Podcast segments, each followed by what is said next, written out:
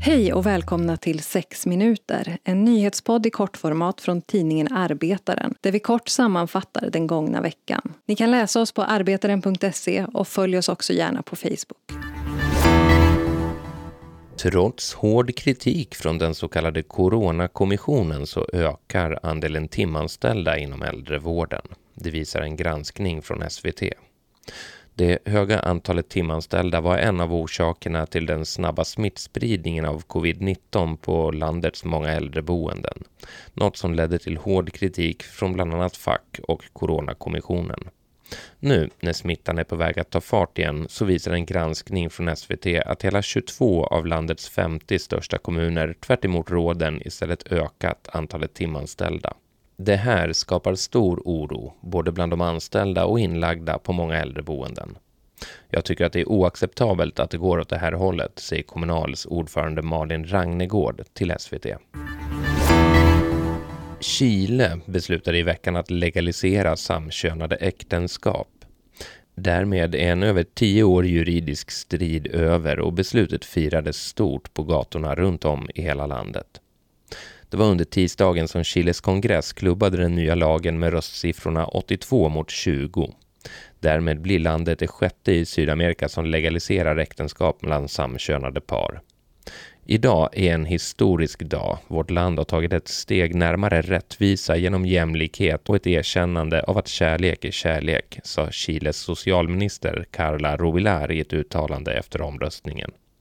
Processen för en lagändring påbörjades redan 2007 och har sedan dess drivits på av människorätts- och hbtq-organisationer i landet. Lagen gör nu att samkönade par ges samma rättigheter som heterosexuella och så sent som i somras ändrade landets högerkonservativa president Sebastian Piñera åsikt i frågan och öppnade för en legalisering. Jag tror att vi måste reflektera över rätten till frihet och det inkluderar rätten att älska och bygga en familj med den man älskar, sa presidenten tidigare i år när han samtidigt uppmanade kongressen att skynda på behandlingen av lagförslaget. Beslutet har dock väckt ilska hos flera andra högergrupper i landet. Runt om i världen är samkönade äktenskap idag lagligt i ett 30-tal länder. Den tidigare kommunpolitiken och ordföranden i Kristdemokraternas valnämnd i Pajala, Magnus Gustafsson, vägrade förra veckan låta sina barn se en teaterföreställning med hbtq-tema och höll dem därför hemma från skolan. På sociala medier uppmanade han även andra föräldrar i kommunen att göra samma sak. Men trots att det bryter mot lagen om skolplikt så får han nu stöd från personer högre upp i partiet. När Arbetaren ringer upp Kristdemokraternas distriktsordförande i Norrbotten, Stig Töyre, kallar han det svammel och säger att han inte vill prata med media.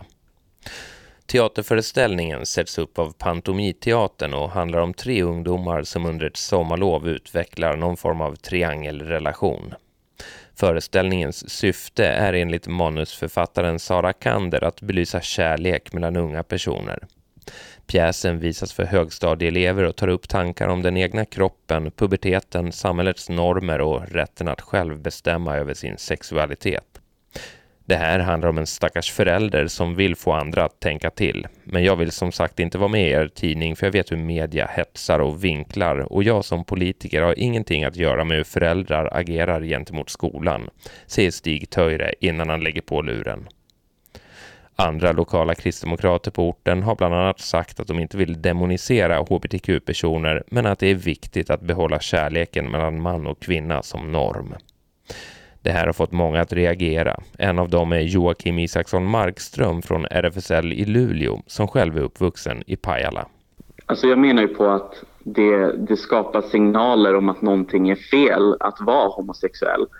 Många utav de kommentarer som jag läst på nätet de senaste dagarna från de här vuxna individerna handlar om att alla är lika och alla ska ha det bra. Men någonstans så jobbar man ju åt motsatt håll. Man liksom håller hemma barnen när det är dags då för en sån här teater som inte bara handlar om hbtqi utan den handlar ju om mer saker. Kroppen, känslor, puberteten, att bli en ung vuxen. Så att någonstans så upprätthåller man ju de farliga normerna som finns och man visar också på att den här kunskapen är farlig att ta del utav. Och jag tycker det är för jävligt rent ut sagt faktiskt. Det sa alltså Joakim Isaksson Markström från RFSL i Luleå. Läs hela reportaget på arbetaren.se.